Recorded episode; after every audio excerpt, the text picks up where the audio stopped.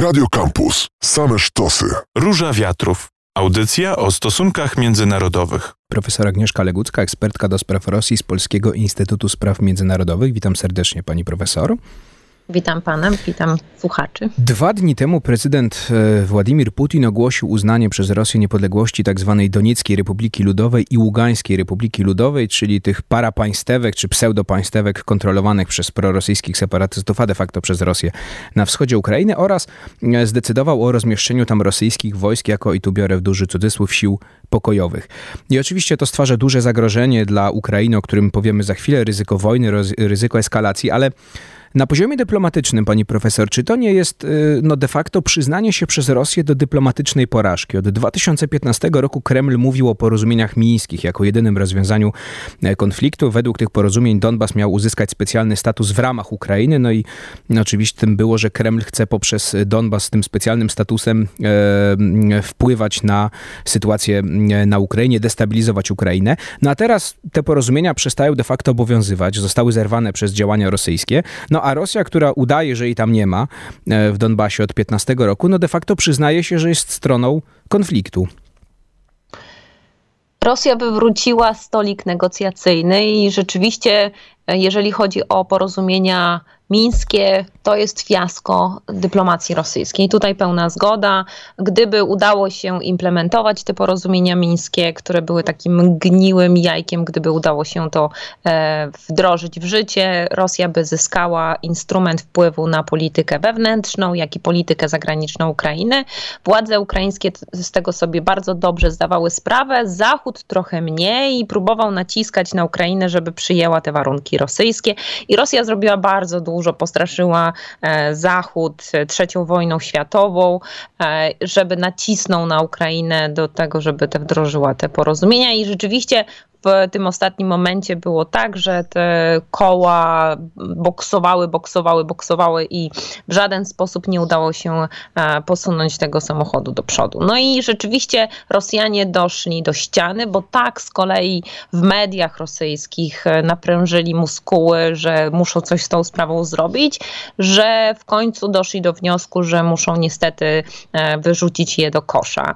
I uznając te republiki, względem własnych obywateli wyszli z twarzą, że będą jednak bronić tych obywateli rosyjskich, chociaż to faktycznie nie są obywatele rosyjscy, oni po prostu mieszkańcy tych separatystycznych republik już od jakiegoś czasu, od iluś lat dostają rosyjskie paszporty, mogą głosować, zresztą głosowali w ostatnich wyborach e, do parlamentu rosyjskiego, mm, mogli głosować w tych wyborach, chociaż no, to są e, mieszkańcy tych separatystycznych republik. No ale będąc już niepodległymi państwami, tutaj duży cudzysłów, e, poprosili o pomoc wojskową Federacji Rosyjskiej. E, Rada Federacji, czyli wyższy, Wyższa Izba Parlamentu Rosyjskiego, taką pomoc, znaczy taką zgodę dała prezydentowi. Tylko problem e, polega na tym, że niestety granice tych separatystycznych para państw e, zostały określone e, daleko poza granice e, tych właśnie to linii. To pani profesor, o tym za chwilkę powiemy, a propos właśnie możliwych kierunków eskalacji. Mm, czyli tu się zgadzamy, że dyplomatycznie, jeśli chodzi o Misk-2, to była rosyjska porażka. To, że Rosja teraz uznała niepodległość tych, w nawiasie, państw, czy w cudzysłowie. Tak, zdecydowanie. Pani doktor, y, zanim Władimir Putin ogłosił światu i Rosji, że y, uznaje niepodległość y, Donieckiej i Ługańskiej Republiki Ludowej, tak zwanych Donieckiej i Ługańskiej Republiki Ludowej, to on przez godzinę wygłaszał orędzie do narodu. Co nam to orędzie, pani doktor, mówi o tym, co Kreml myśli o Kremla, właściwie Władimir Putin myśli o Ukrainie? Bo tam się pojawiło mm, kilka myśli, które on już powtarzał, nawet artykuły w tej sprawie publikował. Mm, takim moim ulubionym, jeśli można tak powiedzieć, fragmentem jest ten, że Ukrainę Mm, tak naprawdę stworzył Włodzimierz Lenin i to był błąd ogromny, Ukraina powinna się w ogóle nazywać Ukrainą imienia Włodzimierza Ilicza Lenina. Mm, co nam to wszystko mówi, panie doktorze? Putin patrzy na, na Ukrainę jako państwo sztuczne, jako państwo, które w ogóle nie powinno istnieć? E, były kiedyś takie historyczne aluzje, że Polska jest bękartem Europy. No to ja bym powiedziała, że. Mm, Rosja traktuje Ukrainę jak bękart Związku Radzieckiego, jaki taki odprysk historii, który w ogóle nie powinien mieć miejsca. I rzeczywiście próbuje mm, Putin, ale e, to, co wszystko, to, co powiedział Władimir Putin, już krąży w rosyjskiej propagandzie, w rosyjskich takich publicystycznych e, e, mediach, które próbują pokazać Ukrainę, Ukraińców, a w szczególności władze ukraińskie w najgorszym świetle. To trochę jest preludium do wszelkich działań wojennych, niestety, żeby pokazać wroga w najgorszym świetle, jako właściwie nie człowieka, taki schemat wrzucić, żeby nie był, nie móc go później pokazać jako kogoś, kogo nie, komu nie można współczuć, prawda, żeby odczłowieczyć tego przeciwnika. To akurat jest bardzo, bardzo niedobra, niedobry sygnał dla nas, jeżeli my patrzymy już na taki późniejszy jakby element, no nie wiem, perspektyw eskalacji tego konfliktu ewentualnie. Natomiast to wszystko, co on chce powiedzieć o historii Ukrainy, to z jednej strony w wielu, wielu jego e, artykułach jest mowa o tym, że Ukraińcy, Rosjanie i Białorusini są jednym narodem, ale z drugiej strony chce pokazać, że reżim ukraiński jest marionetką Amerykanów, którzy manipulują nim przeciwko Rosji. Nowym elementem jest to, że Ukraińcy są e, gotowi i mają możliwości stworzenia broni atomowej przeciwko e, Rosji, co jest w ogóle absurdalne. Zresztą bardzo dużo absurdów tam można było posłuchać, ale mm, co jest ciekawe, e, to to, że ten cały jego wykład był skierowany przede wszystkim dla Rosjan, ale także niestety dla części społeczeństwa ukraińskiego, która no, mm, ogląda rosyjską telewizję i no, czasem uważa ją za atrakcyjniejszą i jednak pada na podatny e, grunt również na tej części wschodniej Ukrainy. Putin uznał niepodległość samozwańczych republik w granicach określonych w ich konstytucjach, bo co ciekawe, te byty mają swoje konstytucje. No a tam napisano, że one obejmują wszystkie ziemie obwodów Donieckiego i Ługańskiego, obwodów wytyczonych przez władze Ukrainy. Obecnie separatyści kontrolują tylko mniej więcej jedną trzecią tych terenów. I teraz pytanie do pani, pani profesor, no czy ta sytuacja nie powinna budzić naszej obawy, naszej władz ukraińskich, że no stwarza to możliwości, preteksty Rosji do dalszej eskalacji sytuacji, czy takiego dalszego odkrajania Ukrainy po, po kawałku? No właśnie to stwarza największe zagrożenia i najwięcej powinniśmy się tego właśnie obawiać, bo gdyby e, uzna, uznano granicę do linii frontu faktycznego, to można by było odetchnąć z ulgą faktycznie, bo e, to by oznaczało, że Rosja e, uznaje taki scenariusz trochę Gruzji 2008 roku, czyli uznanie Abchazji Osetii Południowej i zakończenie działań wojennych i to, napięcie mogłoby op opaść. Natomiast w tej sytuacji mamy faktyczne przystawienie pistoletu do skroni ukraińskiej, dlatego że Rosjanie w momencie, kiedy uznają te granice faktycznie większe, to e, w tym momencie e, każdy opór e, armii ukraińskiej na tych terytoriach faktycznie zamieszkiwanych teraz przez ludność ukraińską będzie uznany przez Rosję jako akt agresji względem uznanych przez Rosję tych niepodległych państw, które właśnie przed chwilą poprosiły o pomoc wojskową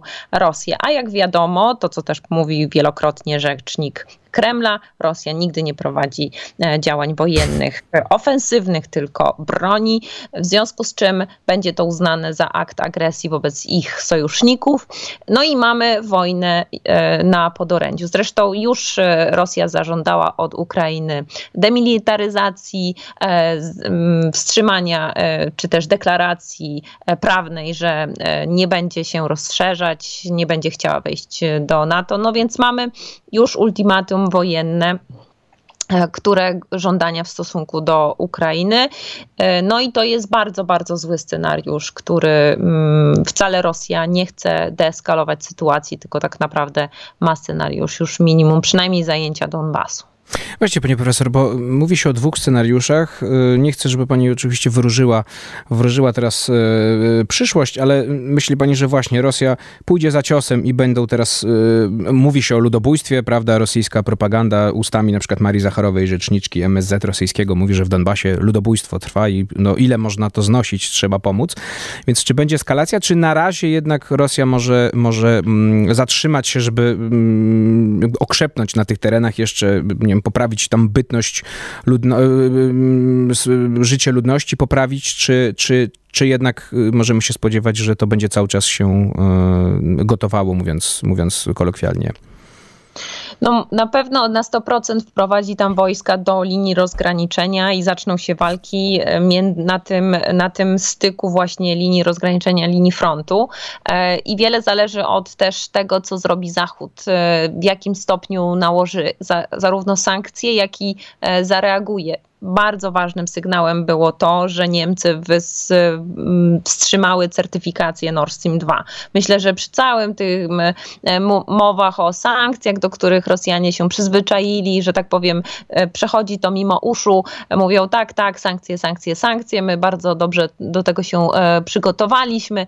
To, co usłyszeli, to to, że Niemcy wstrzymują certyfikację Nord Stream 2. I to jest bardzo ważne, bo Rosja, Rosji cały czas trzeba podnosić koszty polityczne, ekonomiczne i jej awanturnictwa wojskowego, e, a jednocześnie wojna pełnoskalowa Rosji, ja cały czas e, jakby stoję na tym stanowisku, jest dla reżimu politycznego Putina bardzo ryzykowna. Zresztą to show, które on e, urządził w tym organie, który się nazywa Radą Bezpieczeństwa, gdzie każdemu z osobna... Siergiej Naryszkin może mieć y, traumę po tym, po tym wystąpieniu swoim.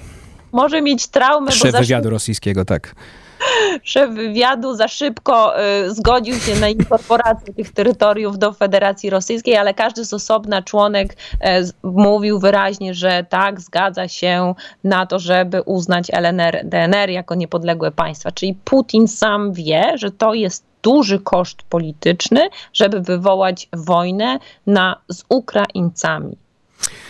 Pani profesor, to jeszcze dopytam, bo zaczęła pani temat sankcji. Oczywiście no, wszystkich zaskoczyło pozytywnie to, że Niemcy cofnęli certyfikację Nord Stream 2. Unia Europejska y, na przykład zapowiedziała obłożeniem sankcji 351 deputowanych Dumy, którzy poparli użycie wojska w republikach, biorę to w cudzysłów. No, restrykcje na banki rosyjskie nałożyły Stany Zjednoczone, swoje sankcje ogłosiła też Kanada i Japonia, między innymi. Jak pani ocenia te reakcje? Czy to jest dobry początek, czy od razu powinna być mocniejsza ta reakcja? No Nord Stream 2, tak jak pani mówi, to jest to, co najbardziej y, może zaboleć Rosjan. No ale czy, czy, czy Zachód stanął na wysokości zadania? Bo były takie obawy, że skoro Rosja nie zaczęła pełnoskalowej wojny, tylko de facto wprowadziła wojska tam, gdzie już była, no to ta reakcja może nie być taka zdecydowana ze strony Zachodu. No ja uważam, że powinni od razu wprowadzić silniejsze y, sankcje. Ja wie, rozumiem logikę, że trzeba, znaczy y, zwiększać koszty w miarę eskalowania działań zbrojnych przez Rosję, bo potem już, że tak powiem, nie będzie czego wyciągać z wiaderka, ale jednocześnie mam wrażenie, że Rosja może być zachęcona takim, e, sła, taką słabszą reakcją e, Zachodu e, i może się posuwać dalej po prostu. Dobrym też posunięciem było zerwanie wszystkich rozmów ze strony amerykańskiej. Teraz Rosja mówi, nie, nie, my teraz możecie możemy rozmawiać i z Amerykanami, i z Ukraińcami, my jesteśmy gotowi do dialogu, natomiast to jest zawsze rozumiane przez Rosjan jako słabość. I to jest zawsze ta pułapka, w którą wpadamy jako Zachód, że e, my, my ciągle składamy Rosji oferty do tego, żeby rozmawiać, a Rosja tylko wybiera albo przebiera sobie w kolejnych lepszych ofertach, w jakich może później e, traktować nas jako słabszych graczy. Amerykańscy publicyści, yy, pisząc o sankcjach e, zwracają uwagę, że one, no właśnie, a propos ich skuteczności, trochę je podważają, podając na przykład e, Iran jako, jako ten, ten przykład, że sankcje są bardzo ostre, dociśnięta jest gospodarka Iranu, a Iran i tak dalej rozwija atom i rozwija rakiety, a jeszcze tylko bardziej staje się agresywny i tutaj też e, kazus Rosji, czy się nie stanie jeszcze bardziej agresywna po prostu, jeśli dociśniemy je sankcjami. Oczywiście nie mówię, żeby tego nie robić, ale, ale mm, właśnie, na ile, na ile pani profesor ta technika działa, technika, ten sposób działa na, na, na Rosję? Znaczy, ja uważam, że sankcje działają, bo wysyłają bardzo ważny sygnał przede wszystkim działają z naszej perspektywy, to znaczy z perspektywy Zachodu dajemy bardzo jasny sygnał do Rosji, czego, jakie są nasze oczekiwania. E, i Rosja bierze je pod, je pod uwagę.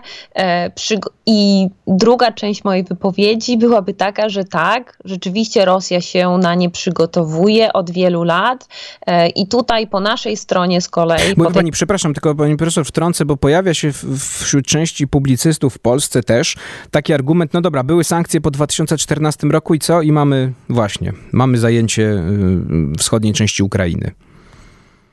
No to tak, oczywiście, że to, znaczy sankcje nie zmieniają diametralnie polityki mhm. rosyjskiej, ale to też y, nie jest argument za tym, żeby je, ich nie wprowadzać, bo e, to, że e, zostały one wprowadzone po 2014 roku i to, że Zachód się skonsolidował, to e, był argument za tym, że Rosja wtedy też powstrzymała się od stworzenia jakby zajęcia większej części mhm Ukrainy e, i być może stworzenia właśnie Noworosji, bo Noworosja, pamiętajmy, miała zająć jeszcze większą część e, Ukrainy niż tylko te części małe separatystyczne, które zajmują 3% terytorium Ukrainy. W związku z czym, no, to oczywiście trochę jest taka rozmowa o tym, co by było gdyby i już zupełnie rozmowa nie mm tylko taka futurystyczna. E, ale to, że Rosjanie biorą pod uwagę e, kalkulacje sankcyjne, to tak i się do tego przygotowują przeciwieństwie do nas, którzy zaczęliśmy jednak się bardziej uzależniać od rosyjskiego gazu i tutaj oczywiście e, piłeczka leci w stronę, w stronę Niemiec, bo oczywiście to też w debacie bardzo często przerzucamy się, że oczywiście na stronę niemiecką, ale e, rzeczywiście tutaj e, kwestia uzależnienia od tego współzależności, bo Unia Europejska jest współzależna od rosyjskich surowców energetycznych, a Rosja jest zależna od funduszy, które płyną z tych surowców energetycznych, ale w ostatnich latach zarówno Rosja, znaczy przede wszystkim Rosja się odcinała od zachodnich i inwestycji, ale też takich, jakby, jakbym powiedziała, takich punktów stycznych. No nie wiem, zmniejszała ilość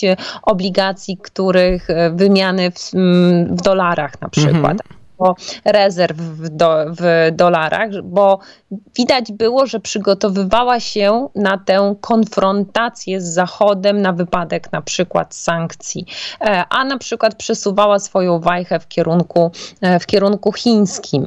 E, I jednocześnie cały czas jest uzależniona od finansów zachodnich i na przykład SWIFT-u zachodniego. Chiny nie są nadal e, tym e, rynkiem, które są w stanie uratować Rosję w przypadku, kiedy mhm. zostanie wprowadzony SWIFT. To jest opcja atomowa, ale cały czas Rosja e, wie, że bez Zachodu nie poradzi sobie w tym zakresie. I pani profesor, kończąc krótko, już bym prosił tylko e, wątek, który nie pojawia się za często, no jest to jeszcze sprawa e, świeża, ale mm, na ile pani profesor Rosja obciąży, oczywiście politycznie, dyplomatycznie, moralnie, to, to, to jasne, ale na ile gospodarczo obciąży Rosję uznanie niepodległości donieckiej i ługańskiej e, tak zwanych republik? No bo one oczywiście były przez Rosję utrzymywane, ale jakoś tak naokoło, przez różne fundusze. Teraz Kreml, kiedy uznaje ich niepodległość, no bezpośrednio będzie musiał wziąć na swoje utrzymanie y, ileś set tysięcy ludzi, którzy tam mieszkają, zniszczoną gospodarkę, niedziałający y, system mm, e, nie wiem, opieki chociażby zdrowotnej, czy uszkodzony system. Mm, no bo pytam o to, bo Krymowi do dzisiaj Rosja nie potrafi wody dostarczyć wszystkim mieszkańcom Krymu, więc na ile to będzie obciążenie dla, dla Federacji Rosyjskiej wzięcie na siebie tych dwóch bytów? Końca tutaj weźmie na siebie odpowiedzialność. Będzie, będą to niepodległe państwa, które korporuje, więc swoim obywatelom, płatnikom e, do budżetu będzie cały czas twierdzić, że to nie płaci tym e, państwom z budżetu rosyjskiego, tylko będą to byty, które będą się samofinansować. Oczywiście będzie to z finansów, e, tak czy siak będzie to z, z kieszeni podatników rosyjskich, natomiast nie będzie będzie to oczywiście tłumaczone w ten sposób, więc dlatego też nie będzie, nie będzie zgody na inkorporację, aneksję tych terytoriów. Mhm właśnie e, podatnicy rosyjscy nie zdenerwowali się za bardzo, tak jak się denerwują w przypadku Krymu, bo e, te, e, ten, ten, ta euforia, która się pojawiła po haśle Krym nasz i kiedy poszybowały poparcie dla Władimira Putina, dla przy, przywrócenia sprawiedliwości dziejowej, że Krym pojawił się wreszcie na, na mapie rosyjskiej jako, jako terytorium właśnie Federacji Rosyjskiej, no to potem stało się, zostało takie rozgoryczenie, no ale dlaczego Rosjanie mają dotować właśnie to terytorium i tych mieszkańców? Dlatego też nie zostają przyłączone Abchazja, Osetia Południowa, gdzie wielokrotnie mieszkańcy tych terytoriów zgłaszają pretensje do tego, żeby być na garnuszku e, centralnej, centralny, rządu centralnego w Rosji. I to samo będzie w przypadku właśnie tych mieszkańców e, nowych, niepodległych państw, gdzie też jest duże rozgoryczenie. To nie jest tak, że oni kochają Rosję, oni też czują się zdradzeni przez Rosję w tym zakresie. I tutaj stawiamy y, kropkę. Dodajmy, że y, taka potęga jak Bashar al-Assad z Syrii powiedział, że uzna te y, oba byty. Mm, to taka propos. Nie wiadomo, czy prezydent Łukaszenko nie zostanie zmuszony też do uznania tych, tych obu pseudorepublik, mm, ich niepodległości. Moim i waszym gościem była pani profesor mm, Agnieszka Legucka, ekspertka do spraw Rosji z Polskiego Instytutu Spraw Międzynarodowych. Bardzo dziękuję pani profesor za rozmowę. Serdecznie dziękuję. To jest Róża Wiatrów. Ja się nazywam Marcin Uniewski, a my się słyszymy w środę za tydzień. Radio Campus. Same sztosy.